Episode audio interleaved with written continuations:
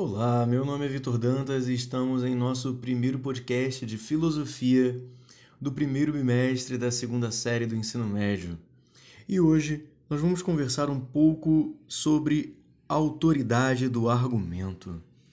Quando nós falamos a palavra autoridade, o que costuma vir à nossa cabeça? Normalmente alguém que tem uma posição superior, que manda, que fornece diretrizes mas o que, seria a autoridade em si? O conceito de autoridade ao longo da história ele foi mudando aos poucos. Essa autoridade poderia ser pertencente ou pertinente a um rei, a um alto sacerdote, a um político. Isso muito a depender da cultura de cada povo. Só que no século final do século XVI, início do século XVII, com a Revolução Científica, a autoridade passou a ser atribuída não mais a essas pessoas, reis, sacerdotes, políticos, enfim, mas aos pesquisadores, aos estudiosos, aos cientistas. Foi justamente nesse período da história da humanidade que Galileu Galilei, juntamente com Nicolau Copérnico e outros cientistas, começaram a desenvolver um método científico experimental questionando a teoria geocêntrica e reafirmando a teoria heliocêntrica, bem como criticando vários outros pontos, tanto da filosofia aristotélica quanto da física promovida pelo próprio Estagirita. Aristóteles também. É um dos nomes a que se atribui que se atribui a esse pensador. Notem, a autoridade ela foi sendo transferida de categorias para categorias no decorrer do tempo. Só que ela muitas vezes acaba sendo confundida com o autoritarismo. E autoridade e autoritarismo são muito diferentes entre si. A autoridade ela está ligada à liderança, ao reconhecimento da pessoa, ao reconhecimento dela mesma, tanto pelos pares, pelos iguais, quanto pela sociedade num sentido geral. Aquela pessoa que fala com autoridade de fato, que lidera, ela não precisa dizer que tem autoridade, que manda ou quem é. O seu posto e a sua autoridade são simplesmente reconhecidos. Uma rainha não precisa dizer que é uma rainha. Se a rainha precisa dizer que é rainha, então ela não é rainha.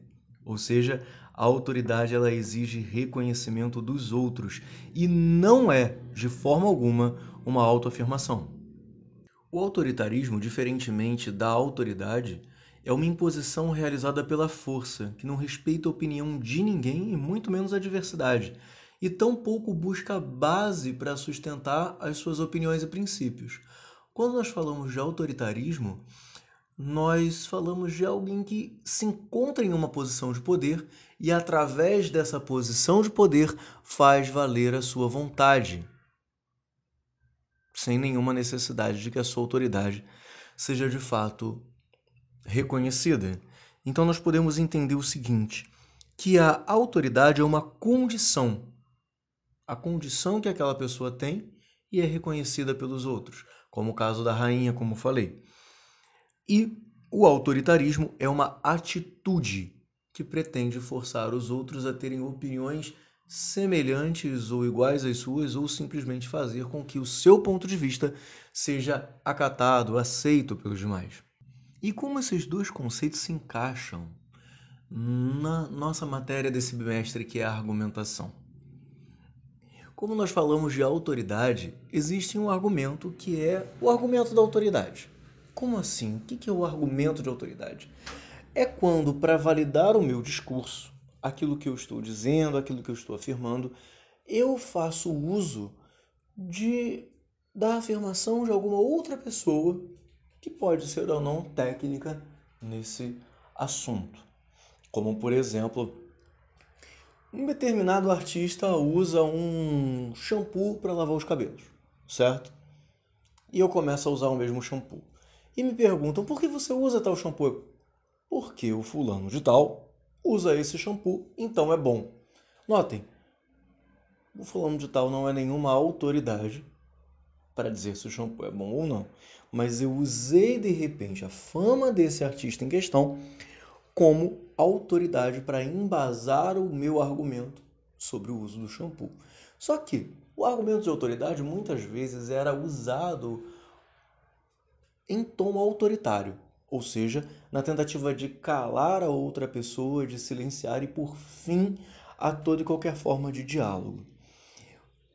Nisso, o argumento de autoridade acaba ganhando um tom não muito interessante. E daí nós temos uma dicotomia entre o argumento de autoridade e a autoridade do argumento. No argumento de autoridade, nós usamos a ideia dos outros, a opinião dos outros, para embasar nossa argumentação. Na autoridade do argumento, nós percebemos que existe ali a força ligada à qualidade da argumentação e à estrutura de pensamento que está sendo sustentada, e não de nenhum modelo externo ou algo do tipo, como, por exemplo, um pensamento muito bem estruturado Vamos dar uma olhada de novo no exemplo do shampoo? Se eu dissesse assim, estou usando o shampoo tal, e vocês me perguntassem por que, professor?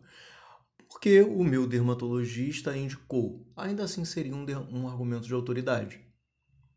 Mas e se eu tivesse de fato pesquisado, além da autoridade médica, não, meu dermatologista indicou porque esse shampoo é ideal para o meu tipo de cabelo por conta disso, disso, disso, disso disso.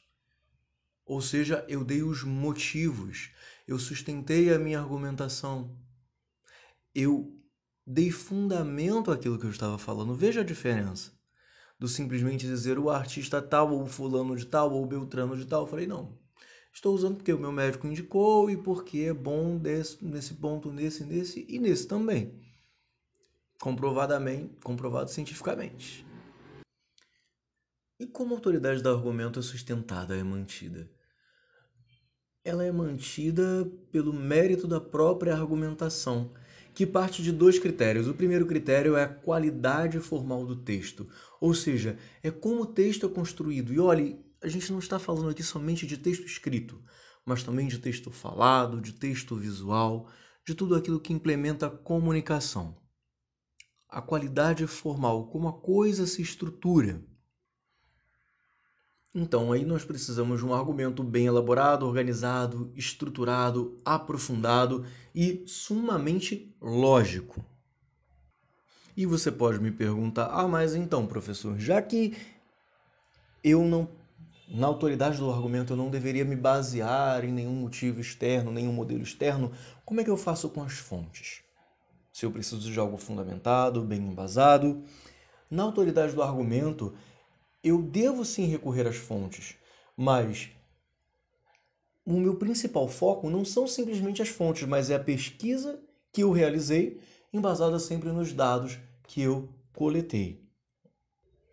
O segundo critério sobre a, manu a manutenção da autoridade da argumentação é o critério político. Mas entenda a política aqui como a arte de negociar, a arte de viver em conjunto, do bem comum. Por que, que deve haver essa flexibilidade política? Todo argumento ele deve ser discutível. Ele deve ser colocado à prova, poder ser colocado à prova. Não é um dogma, não é algo que não possa ser tocado ou questionado. O argumento, ele está aí para justamente ser questionado pelas pessoas que o ouvem. Pois é justamente esse questionamento que vai fortalecendo as bases do argumento por meio também, talvez, de reformulações.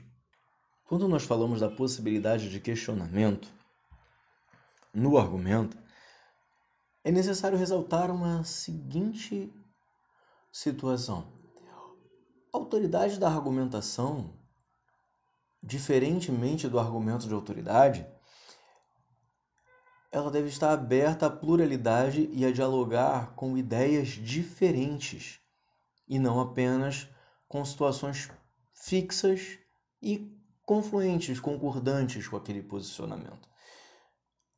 A autoridade do argumento é muito diferente de uma ideia fixa, qual nós podemos chamar de dogma, que é um discurso fechado em si mesmo, próprio principalmente do pensamento do discurso religioso.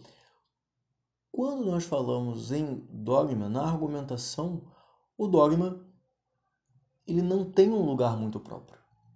O dogma ele é próprio sim no discurso religioso, no ambiente dele, mas não no ambiente argumentativo e de construção de pensamento. Por quê? Se o fundamento da construção daquela ideia, daquele argumento, está baseado em um dogma, esse mesmo pode ser questionado por pessoas que não seguem a esse próprio dogma. Então, queridos, hoje ficamos por aqui. Um forte abraço, fiquem bem e tchau!